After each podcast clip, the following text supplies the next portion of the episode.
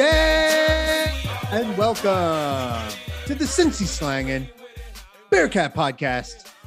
I'm Coomer, joined as always by Hummer. Hummer, what's up, buddy? Holy hell, it is a great day to be a Bearcat fan.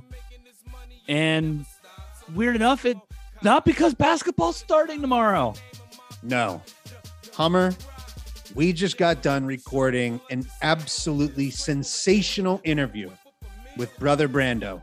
Timmy B, Tim Brando was on the podcast talking Cincinnati Bearcats football, college football playoff, everything that's wrong with the current system.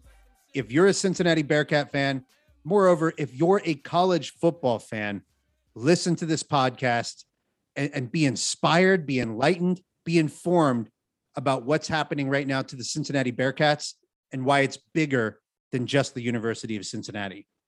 Last note before we get to the interview Brian Fox did join us for this interview. So he was not introduced on the podcast, but he is on the podcast as one of the interviewers on this Tim Brando conversation. So make sure, uh, don't be alarmed when you hear the uh, soothing vocals of B Fox. Without further ado, Tim Brando. We are now joined by a true college sports commentating legend, a revolutionary of sorts. Tim Brando, national sports commentator for Fox Sports, has joined the Cincy Slangin' podcast. Tim, thank you for joining us today. Great to be with you guys. You know, it was once said by my old friend and colleague uh, up in Bristol, Chris Fowler, because I dared to to stay at ESPN but move back home to Louisiana. You know, in those days, uh, way back before you were born, you had to stay in Bristol if you wanted to be on the air. And uh, all those guys that followed me, guys like Tirico, Chris, a bunch of them, they they've all moved from there too. You know, and uh, they called me the Curt Flood of ESPN sportscasting. I was like, the, as the free agency began shortly after I bucked the system, you know, and uh, that's that's so you know you mentioned revolutionary, so I kind of had to go there. It's great to be with you guys. It really is. Well, we, we appreciate everything you've been doing on behalf of the Cincinnati Bearcats in terms of fighting the good fight, uh, using your tremendous platform to bring attention to the college football playoff shenanigans that that us in Cincinnati are very familiar with. We pay close attention to. We sort of knew it was coming. Uh, I would say that the first round of the playoff rankings was was even harsher than we expected, with the Bearcats coming in at six. But right. you you have a bit of a history uh, defending sort of universities like Central Florida and Cincinnati, dating back to probably before 2019, but it's really when I caught attention to it. Um, Boise State during the BCS too. You know, they they were the original fly in the ointment. You know, I created the fly in the ointment line. You know, the team that could screw it up for all the elitists, and Boise was that team. And uh, ironically, the BCS with only two teams was um, tremendously more accessible than the college football playoff is with four, you know, uh, positions there. There's there was more access for Boise. They would have they would have actually been in it the year that uh, they missed a kick wide right on a Thursday night uh, because they had computers that could back up what they had done. You know, computers were actually involved in the BCS, not just a you know a group of um, of uh, commissioners and athletic directors that make up the Power Five okay, uh, with a beauty contest of brand names, which is what this stinking thing is. So, yeah, it actually started with Boise uh, and the World in Crisis countdown for the BCS that I started on my radio show years and years ago. And uh, I, I thought the playoff might be better, and we were lied to. We were absolutely lied to by those in charge of college football. And uh, there's less access for uh, the have-nots now than there was then during the BCS, and God, that was a God-forsaken process. And and all of us were led to believe that we would have more access with the playoff, you know, going out to four teams. Do you think this was sort of the the plan all along was to sort of hijack the power concentrated amongst these certain teams, these certain well, universities? Well, there are those in the media that have stated that this is really the group of five's fault. Uh, and there is a little merit to what they're saying. Okay, and I'll, I'll, let me explain why. Uh, at the time that the playoff was put together, there were 11 leagues. Now you know we're we're down to five, uh, uh down to 10, and there's the group of five and the and the power five.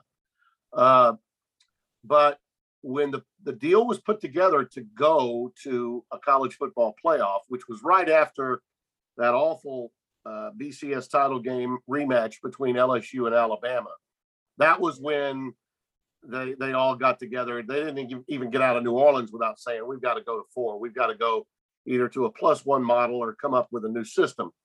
Um, they they were able to get the commissioners of those leagues to say that we're we're outside the Power Five. Hey, we're going to have a, a place available for you in a New Year's Six game. In other words, we'll throw you a bone, and that's all it was a bone to a, a, the best group of five team to go to a New Year's Six game, which is, of course, what Cincinnati, you know, had last year when they got to play, you know, that that uh, high end exhibition game that meant a lot to Cincinnati and could have meant a lot to Georgia had they lost the game. But the but but the leagues did sign off on that, which meant they were going to get a little more money. Now you got to understand the economics of this. You know, to Conference USA, to the MAC, to the Mountain West, a little bit more money is always helpful. Those schools need it. They they don't have, uh, you know, the financial wherewithal or the alumni base and the and the level of uh, of um, cost of attendance even at some of the schools. So they they had to say yes to it. But now there are pundits, people in the media say, well, this thing was never built for anything other than the Power Fives, and this this kind of wrath that's being heaped down upon Cincinnati and was for UCF and and maybe Memphis and Houston in past years, they should have expected this. The mere fact that they actually suggest that shows you just how condescending and uh, they really are. And they've created, they being the Neanderthals in college sports that govern this crap, they have created a collegiate culture war between uh, universities of less size than others. And it's wrong. It's it's it's it's become very negative. It um, frankly puts me in a position where at the end of every college football season, by the time the playoff begins, I've checked out. I'm already on to college basketball because it's refreshing to go to a sport where every team that suits up knows at the beginning of the year that they have a path to the postseason. When you know 40% of college football knows it has no path to the end in college in, in their sport. That's that that's what's wrong with it, and that's why they're struggling to the extent that they are. Uh, that's why college football is in this transformational state that it finds itself in right now, fellas. It's it, it wouldn't be this way if they had made better business decisions so that America could really follow all the teams in all the regions of the country and keep up with uh, what could be uh, an incredible open-ended 12 team playoff where teams could earn their way in based on what they accomplished on the field, not by hearing some some spokesperson speaking to Rece Davis on a Tuesday night telling us how how much they respect Cincinnati while they've just thrown them under the damn bus. Uh, that's wrong. That's fundamentally wrong. And this is where so many fans around the country check out. You know, college football is the second most popular sport in America by every metric available. It is. Yet it's treating it's it's been treated so terrible by everyone involved at the highest end of those colleges, those universities, and by the media, who basically controls the narrative that is situationed for their benefit, not everybody in college football. That we want to have the teams we want to have in, and uh, let's make it harder for those teams that that dare to be Cinderella. I mean, how un American is it to look down your nose at those teams that are performing Herculean efforts every week to get on the same stage and perform at the level that Cincinnati has. Uh, we get to the end of the year, and now you know the, these Tuesday night appearances start. People start grinding on how bad these teams are that Cincinnati's playing, and in the same breath, I mean the same breath, will come back and say, "Well, you know, Houston, that's a dangerous team. They might get them. Oh boy!" And you know what? I'm telling you that um, uh, there's there's some other teams in there that if I'm uh, Cincinnati, I'd be really scared right now the way they're playing. Well, wait a minute, you're propping them up now. These are the same teams that you wouldn't rank committee in your top 25, but the AP has in the top 25. And why, why don't they rank them in the top 25? Because the committee doesn't want Cincinnati to get wins over ranked opponents. That's why Wisconsin's in with three losses and a you know a, a failing Iowa team is in with two losses. They didn't want Houston or SMU to be teams that could prop Cincinnati up between now and then. But those same people are saying, well, you know what, Cincinnati, there could be some carnage. I know that team is two and seven, but you know what, that team could really and and you know you know SMU's pissed off the way they lost that game last week. They might take it out on Cincinnati. They're talking out of both sides of their mouths. I mean, it's absolute garbage. It's wrong, and I will shout them down until you put me six feet down. Okay, I mean that's just the way it's going to be. Tim, I'm a I'm an attorney. I've tried a lot of cases, and um, and Coomer, I, I think the prosecution rests right there. Holy smokes! yeah, man, you know, uh, Tim, you your voice is is so incredibly appreciated. Um, you know, it, a lot of us have tried to be the tip of the spear, but we don't. We simply don't have the platform, um, and, and we feel like we're just kind of barking at the sun. So it is incredibly um, helpful, encouraging, and meaningful for somebody like you to have this justice instinct to get out there and fight for us. Um, you know, it, to to some of your your points, it, you know, the BCS is versus the college football playoff. College football playoff has you know an exhaustive list of the universities that have been selected to play include Alabama, Clemson, Oklahoma, Ohio State, Notre Dame, Oregon, Florida State, Michigan State, Washington, Georgia, and LSU, and that's it. Seven um, years, eleven teams. Unbelievable. Seven years, eleven teams. I mean, and then how when you awful look at, is that? And then How when you look, it's it's it's deplorable. And then you look at the money involved here. ESPN pays about 430 million dollars each year to host the college football playoff. Um, the other two, you know, the other two bowls that they have separate separate contracts with, they pay about uh, 160 or 170 million dollars for those contracts. Um, and then you've got a, a playoff committee that's comprised of a bunch of athletic directors who, while they have a recusal policy that they won't vote on their own team, they don't have a recusal policy for voting on teams in their conference. As you well know, each team Yeah. that gets elected to this playoff, they get a six million dollar, you know, check for playing in that game. And while that university might pocket two of that, depending on whatever the conference regulations state, you know, a bunch of the other teams are going to split up the balance of that.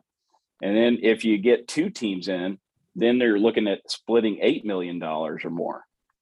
Um, do you think they, uh, you know, what can can we as fans do? What can we as you know? I love the sport of college football. I think it's one of the most beautiful, fun, the pageantry, the you know, the culture around college football is is tribal in in in its most beautiful way, right?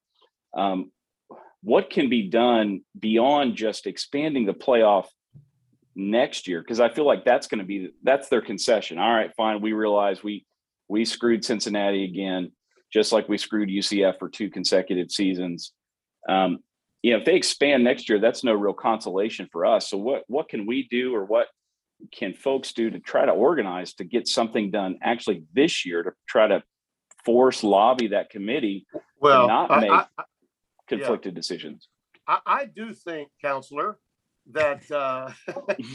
if you go back to what began all this, the lawsuit brought by uh, the universities of Georgia and Oklahoma in 1984 against the NCAA, which, by the way, most fans don't know about, rarely think of.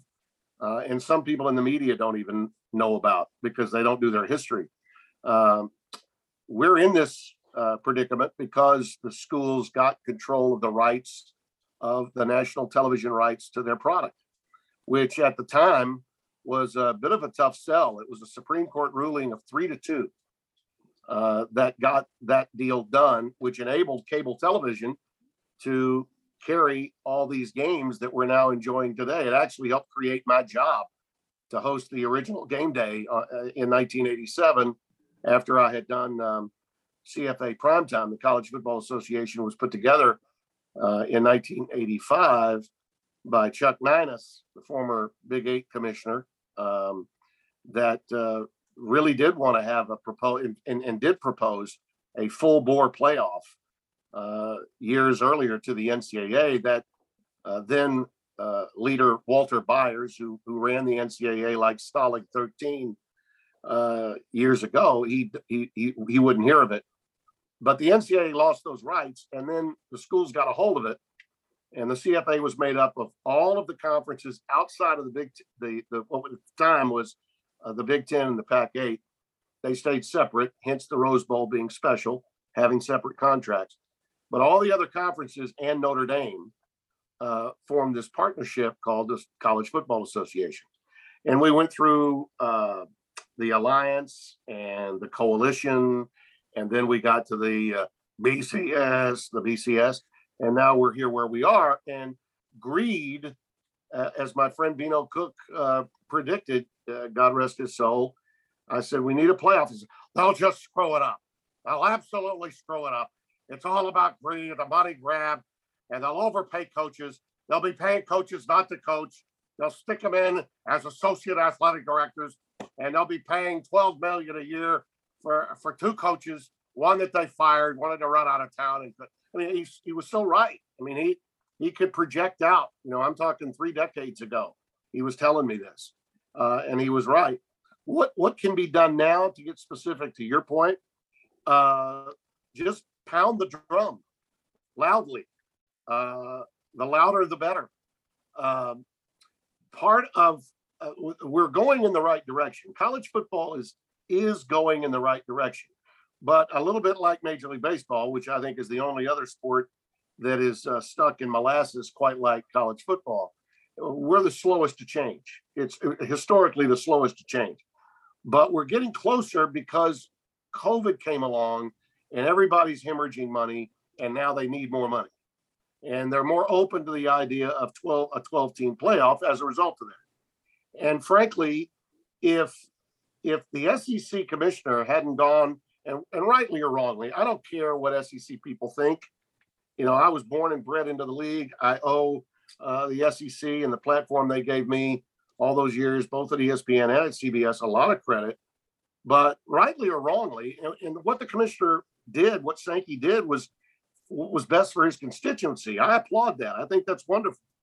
But he, he won't be able to escape the fact that the narrative by every other leader in college football right now, the commissioners, is that he went out and poached two of the biggest brands in college football away from a colleague while they were in the middle of negotiating as a quartet, along with Jack Swarbrick and Craig Thompson, the, the uh, commissioner of the Mountain West.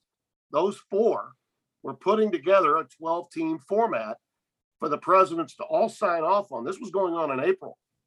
And then all of a sudden, unbeknownst to one commissioner with the other, they were already laying the groundwork for Texas and OU to leave the Big 12 and go to the SEC. Well, I mean, you can be as collegial as you want to be in public, but that pissed off not only Bob Bowlesby, but every other commissioner in college football. And that's why the alliance was formed between the ACC, Big Ten, and and um, and Pac-12. That's why they said, you know what, Mr. Sankey, congratulations on procuring those two schools. But guess what? Uh, we're not going to approve anything now without you understanding that we're a block vote. Whatever you want, we will vote against. And that's exactly what's going on right now. And that's why we're not going to see the 12 team format probably until the new television contracts are up. Know, that's what they're saying. They're saying until we know how realignment is going to shake out. And right now, we don't trust anybody in any league as to whether they're trying to get our teams or not get our teams. I mean, it's the wild, wild west out there. So we will get closer, I think, to where those teams are going to land as we get closer to the, the, the television rights being up, the current contracts, which means another three years. Okay. So we're going to be stuck on four for, I think, another three years. We may know about the format and it may be approved to go to 12 uh, in another couple of years. But I don't think we're going to be going to 12 until then. It's not going to happen next year, fellas. It's not. Uh, and the deal won't just be a one network deal, it'll be a two network deal, and it'll be worth billions, not millions. 473 will be chump change. 473 millions will be chump change to the new deal. It'll be in excess of a billion and a half, probably over 2 billion. And it will take two networks to to handle it, which of course brings that that sort of uh, okay, well, what do we got? You know, we got we got a tug of war going on between the conferences, the conference officers and commissioners, and uh, a current rights holder uh, at ESPN that controls the, the narrative and controls the rights until the current deal is either torn up early, which I, you know, whether that happens or not is who knows, or we get through the entirety of it, and uh, in four years, uh, the open bidding will begin, and uh, we'll see which other network wants to jump up. But for that kind of money in today's climate, for all the rights money that's spent on other sports, I can guarantee you it'll be uh, two networks. Uh, you know, and you can begin to guess which ones that um, I feel that will be the two networks. Let's just say one of them could make me smile. so we'll see. Could certainly see it heading there. Yeah, I do. We're we're going in that direction, but it's it's not going to happen soon. I I think Cincinnati can get there this year because there's more carnage, in my opinion, ahead for everybody. The, the, the college football world is flat this year. Other than Georgia, everyone's vulnerable.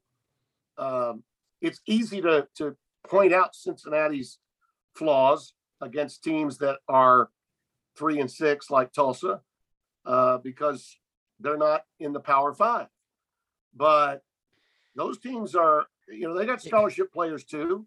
I saw Tulsa play Oklahoma State to the very end. A bad call may have cost them a win in that game. I saw them only five points down to Ohio State in week three in the fourth quarter with about 10 minutes left. And uh, the game got sideways on a pick six, and the score was not indicative of how closely Tulsa played that game. But they'll point this out that the, the, the, the big guns will continue to point out eye test and style points only with Cincinnati, not with Ohio State, not with Alabama, not with any Power Five team there. And we know what eye test means.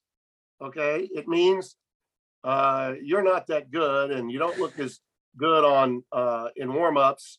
And What's on- we know what that means. What's on the It's front of the jersey? Yeah, it's about it's about the, the name of the school. That's all it is. The only difference, the only difference between Nebraska and uh and Tulsa this year is that one one has a bigger athletic budget than the other. Right. Absolutely. Glass ceiling. That's another one that I, you know, glass ceiling. What does that mean? Oh, it means, you know, I think that's about as far as Cincinnati can go, which is just outside the top four. that's what glass ceiling is all about.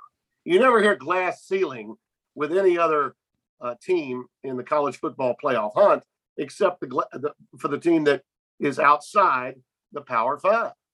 You know, the teams that uh, Cincinnati has to navigate moving forward are all really good teams, arguably better than a lot of the teams that uh, will be playing in in these Power Five games against teams like Ohio State and uh, uh, Michigan, Michigan State, and all the other teams that are trying to vie for the top four spots. But nobody's going to say anything about them. You know, they're they're not. But oh boy, we'll carve apart Houston and SMU. You know, we'll carve them apart because you know they're on Cincinnati's schedule. I, I thought I knew last week, and what really perturbed me, it made me go off, was when I saw the back end of that top 25, and those teams were missing, and teams with as many as three losses were in out of the Big Ten. I'm sorry. No, you did that. That's a setup. That's a corrupt setup against the American Conference and specifically against Cincinnati.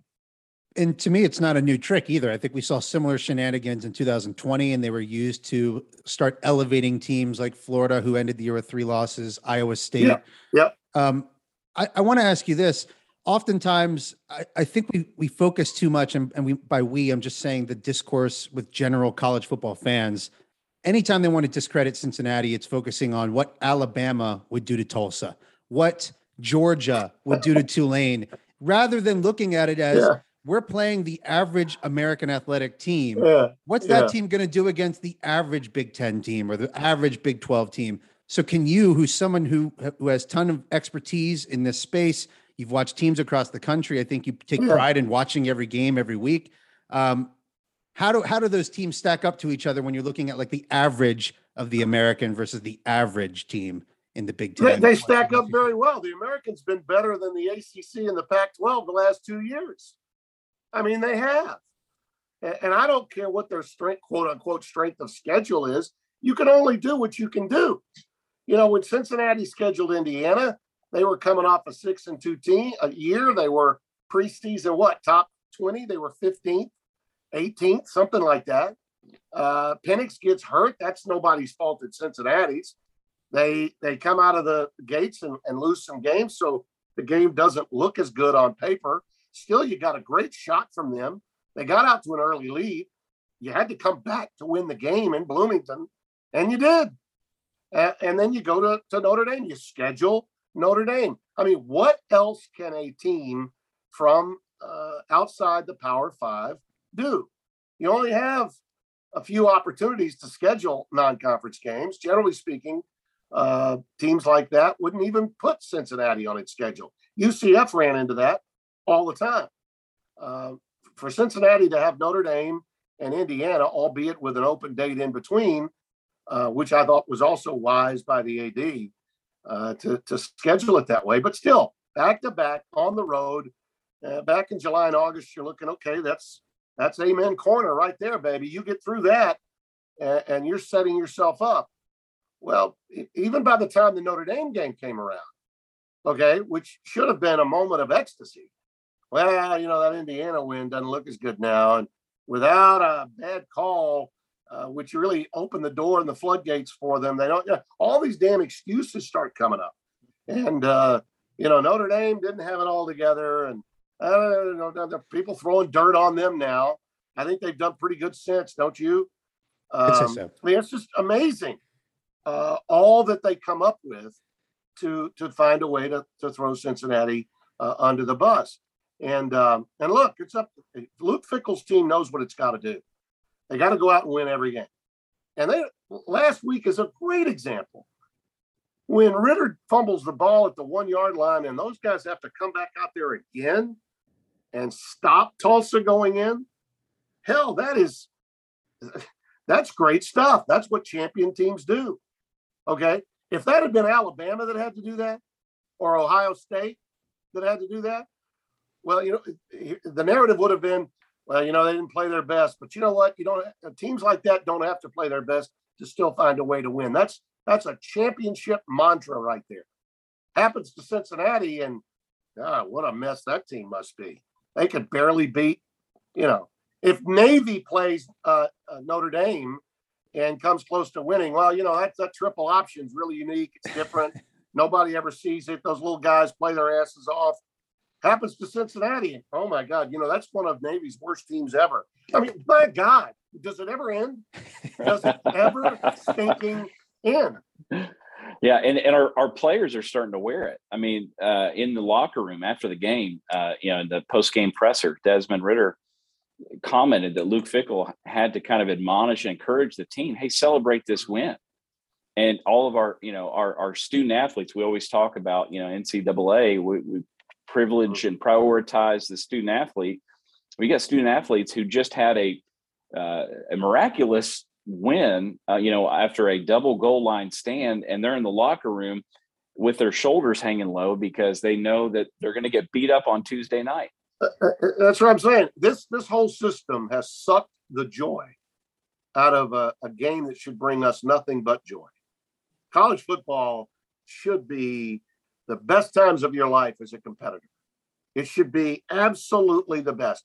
Talk to any pro athlete that uh, is in the NFL today, and uh, go into any locker room uh, at any time in the NFL, and all these guys want to talk about is is their days in college. You know, I I still do some NFL games from time to time. Fox will have me come out of the bullpen, you know, certain weeks, usually after the college football season is over. And I'll see these guys. I've known them. Uh, I may have even called some of their parents' games. I'm that old now. And um, they'll be like, uh, man, Mr. Brando, I remember you calling my dad. You know, and I'm like, wow, you're remembering that. They remember that. Um, what what the modern day internet athlete has to go through uh, with all the information that's out there. Uh, and with what this system is, has just sucked a lot of joy away from uh, the college game, which to me should always be about fun. You know, it should be a lot more about fun than it is about business. But the people running the college football business are doing an awful job with it. And at the very top, we have a cartel co- coalition that is ruining it for everyone outside their exclusive country club that uh, you need not apply for membership. And um, that's one of the reasons why we have to get to 12. Uh, once we do, uh, I think we'll be okay. That's it's not going to help Cincinnati now or uh, any other team from the American Conference or the Sun Belt or the Mountain West uh, or the MAC uh, in future years. Uh, but the bottom line is we're on the way and we got to keep pounding that drum. I do think this year, one of the reasons I picked Cincinnati at the beginning of the year, uh, I think I had them number four in my preseason schedule. And my, my preseason standings are all the way, always built around a prediction. This is how I believe it'll fall. This is what I believe will happen. And I really thought that a lot of two lost champions would be out there. Um, Oregon could go down at any given time in the Pac 12, any given time, um, and could go down twice, actually, okay, between now and the end of the year. Um, the ACC is already a mess. You don't have to worry about them. Uh, Wake Forest has just lost their first. There will be more. And uh, then you look at the SEC. Uh, I'm not so sure Alabama gets by Auburn at the Iron Bowl. I'm really not. Not after the way they performed against LSU at home. And you look at uh, the Big Ten, what's out there right now uh, looks, you know, the champion cause of the pure playoff privilege is Ohio State. Okay. Uh, even with Michigan State in its position now uh, after the loss, and even with uh, the potential of someone else, you know, besides Ohio State being the winner of that league, that's who they want. Well, the Big Ten champion could have two losses. I mean, so if we're looking at multiple champions with two losses, and Oklahoma, by the way, is an accident waiting to happen. Uh, they've got to play. They're, they still have to play in order. Okay, Baylor this week. Uh, then they they get um, uh, Oklahoma State and Bedlam, but prior to that, they've got to go to uh, Texas Tech. So, you know, there's a lot. There's a lot that could happen. I mean, there's there's a lot that can happen. I, right now, I think Oklahoma State's better than Oklahoma. I'm not convinced Baylor won't beat Oklahoma this week in Waco. So uh, they could have two L's, even though right now they they look unscathed. But um, you don't need all those conferences to have two lost champions to get in. But I think you, you you need two, and I think the potential of two is very very good right now. I mean, what I'm hearing here though is with the way we know how corruption works within the committee itself, is that as Cincinnati fans, we ought to worry about Auburn now. We ought to worry about Baylor. We ought to worry about Oklahoma oh, sure. State. yeah, yeah, yeah, yeah, yeah. No, no, you got to worry about all of them. I, I just think two losses against uh, an undefeated slate, you, you can you can you can justify a few teams, okay, but I don't think you can justify them all. That's my point. It would force the Um, the the system basically to cave in on itself at that point. If you Right. if you it's Right. it's too it's too bold, it's too over the top Yeah, to load Yeah. it with two win, uh, two loss, two lost teams, champions. multiple two loss teams over an undefeated, I think would really be a, a, a look even they couldn't handle. Okay.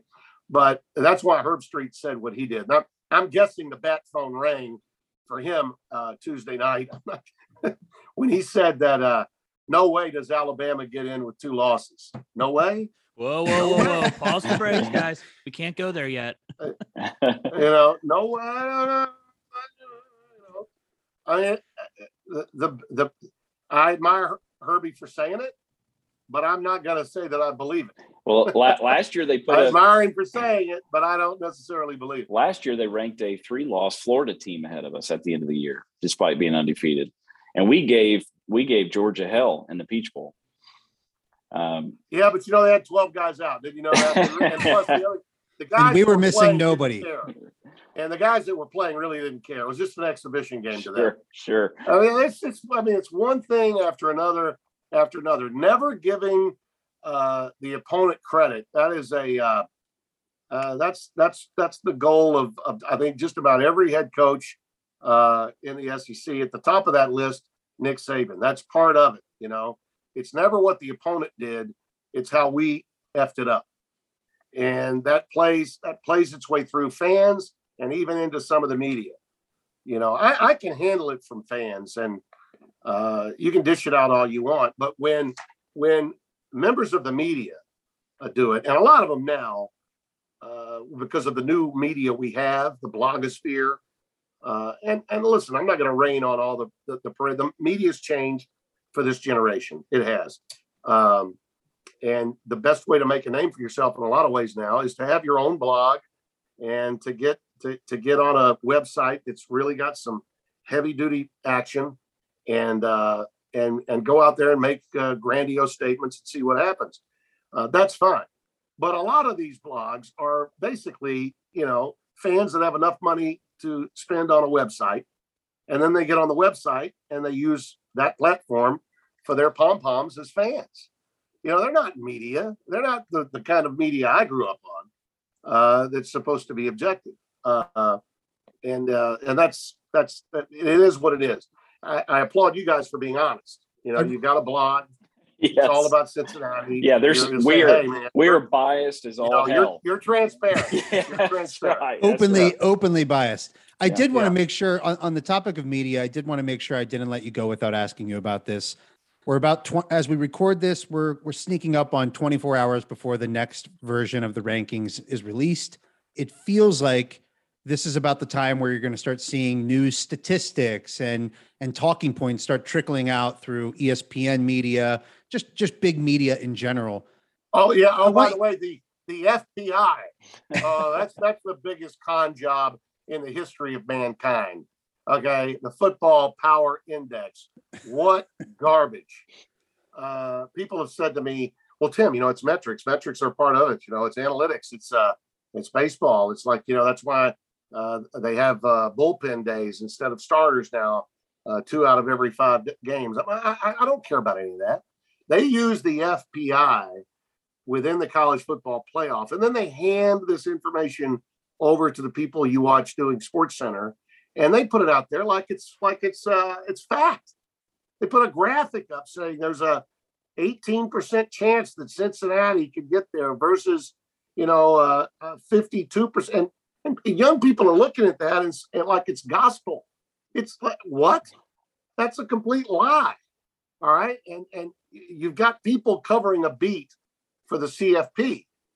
Okay. And, and I think the world, Heather Dinich does a, a great job covering her beat. But what is she getting? She's getting propaganda from Bill Hancock's office, okay, that is regurgitated as though it's fact. Meaning, we're getting this out now just so you can't get your hopes up, Cincinnati. You got no shot. Okay. That's the kind of drivel you're talking about. And and and in today's media, that seems to be uh, accepted. Let me say another really uh, just maniacal thing that was done by the CFP, real quick. Uh, I was doing my radio show at the time, and I was invited. I, I turned it down because I've always felt like if I'm if I participate in something that I loathe, then I don't have the right to condemn it. Okay, I gave up my AP vote during the BCS because I didn't want to be a part of their god awful system. I could not uh, torpedo it if I was part of it. So I gave up my AP vote. Well, in this particular system right now in college football, uh, when you start looking at what's there and the the the the notion that we have a circumstance in the in the college football playoff where I was there to do a mock version of what the committee is doing. And boy, that's a hard job. They give us all this information. We're trying to piece it together. And they're using, you know, what happened a year earlier, but it's a mock deal based on what happened five years ago or something. And then it's up to you to determine who should be in the top four. That's how they do it. They they bring everybody to Dallas. They put them in a nice hotel. They have great food. And you're one, you know, there might be two or three members of the media that that maybe you look up to a little bit. And then you're maybe a, a local media type that has been maybe critical in the past. And you go, gosh, I didn't know there's that much into it. You know, they do the best that they can, that committee. They really, really do. That's what they did. That's what Hancock did. So now they've got all these friends in the media, you know, whether it's, I don't know, name the person from the AP or name the person from uh, Yahoo or the person that, that went and took part in this with the hopes that they will champion their system okay, that will accept that narrative. Okay, that was all part of the despicable plan, all right, that has made this system, in my view, a corrupt system. That's that's kind of an amazing just summary of kind of where we're at right now. I, I don't think there's any question at this point. The system is currently constructed. Well, yeah, you know, somebody will say to me, "Boy, that's really harsh, isn't it, for you to say corrupt?" And I'm like, well, what do you mean? He says, well, that kind of means that they're taking money from. I was like, well, what do you think's happening here? Aren't they giving money to the schools that participate? Isn't there a financial boon to those conferences that have teams that are getting? They are. Okay, they're playing with their own house money, and they're doling it out to the people that they're in the cartel with. All the while saying it's a college football playoff. And whining. College football is 130 Division One teams. This isn't a college football playoff.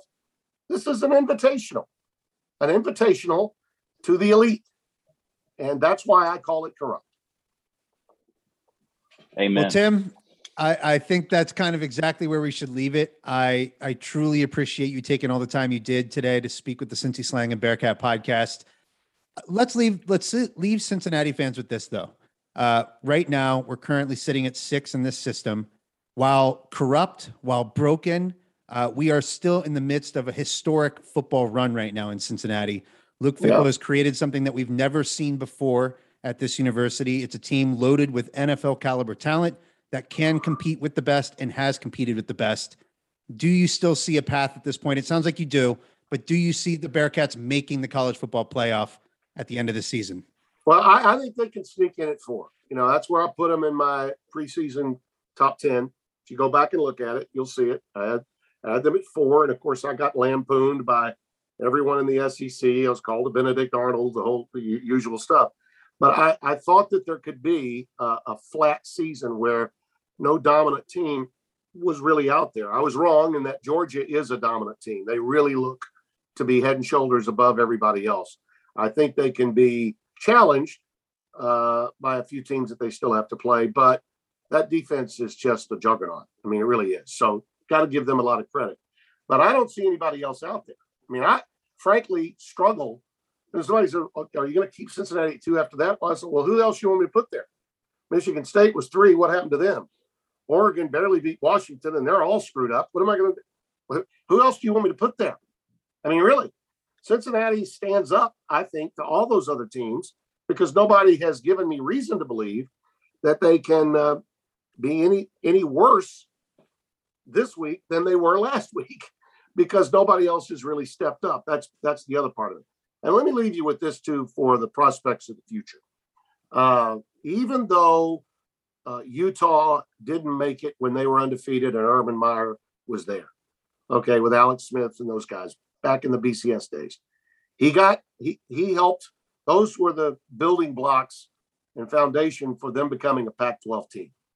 Uh, Gary Patterson just out last week, as you know, but his team came through in a game I had with um, Baylor on uh, Fox last week. Uh, his legacy will be that he took that program from the WAC to the Mountain West to the Big 12. Okay. One of the great stories in the modern era of college football. They had been kicked to the curb in 1996 when the Southwest Conference ended. Okay. Everybody else went to the Big Eight, Big 12, found homes elsewhere. I mean, they even had about a, a two week period where they were in the Big East and then weren't before they went to the Big 12. Okay. So getting TCU positioned was just an unbelievable thing that Patterson did during his 21 years there. All right. I think that what lies ahead for Cincinnati now moving from the American into the Big 12, along with BYU and Houston, uh, and I'm leaving somebody else out. Central Who's Florida as well. Houston- Central Florida. Central Florida. I'm sorry, UCF. The, your path and and what UCF has done, you guys can be what Utah and and TCU were, and Boise State to some extent as well, although they've stayed in their league. Um, I think Boise State is a is a league that is a team that makes a big difference and could be will be another factor moving forward. You can be in the same ilk. Cincinnati, this could be the golden era for your football program that took you from a have not to a have. So hold on to that thought because I think it's a positive thought and one that you can build on moving forward. And yeah, I do I do still see that you can get there. And right now, gun to my head, win out. You got to be undefeated, win out, and you'll be number four. Love it. This sounds like the plan for getting Luke Fickell to have a statue out front of Nippert Stadium. Yeah, and then probably in about oh 10 or 12 years, he'll overstay his welcome. A new AD will come in and fire him. How dare Ouch. That's college football. oh, hey, it's a business. Always a business. Well, Tim, if you're ever in Cincinnati, you you look me up, man. I'll, I'll any steakhouse uh, on me. I would love to. Well, to thank you you. I'm, I'm a big I'm a big Jeff Ruby's guy. I uh, I generally stay at the hotel right across the street Yeah, when I'm yeah. in there for Xavier games. You know, we do the Big East, Mhm. so uh, I'll be in there. I'm sure sometime after January. It'll probably be cold as hell. Uh, you might have to, um, you know, bring your uh, high tops and uh, slush in the snow with me. But I'd love to love to get with you guys. I really would be a lot of fun. That'd be great. We'd love, Thanks, Tim. we'd love to do it, Tim. Thanks again for joining us today. And, and everyone can follow Tim at, at, at Tim Brando on Twitter, where he's speaking the gospel and the truth of uh, what college football should strive to be. Thank you, Tim. Thanks, Tim. Thank you, fellas.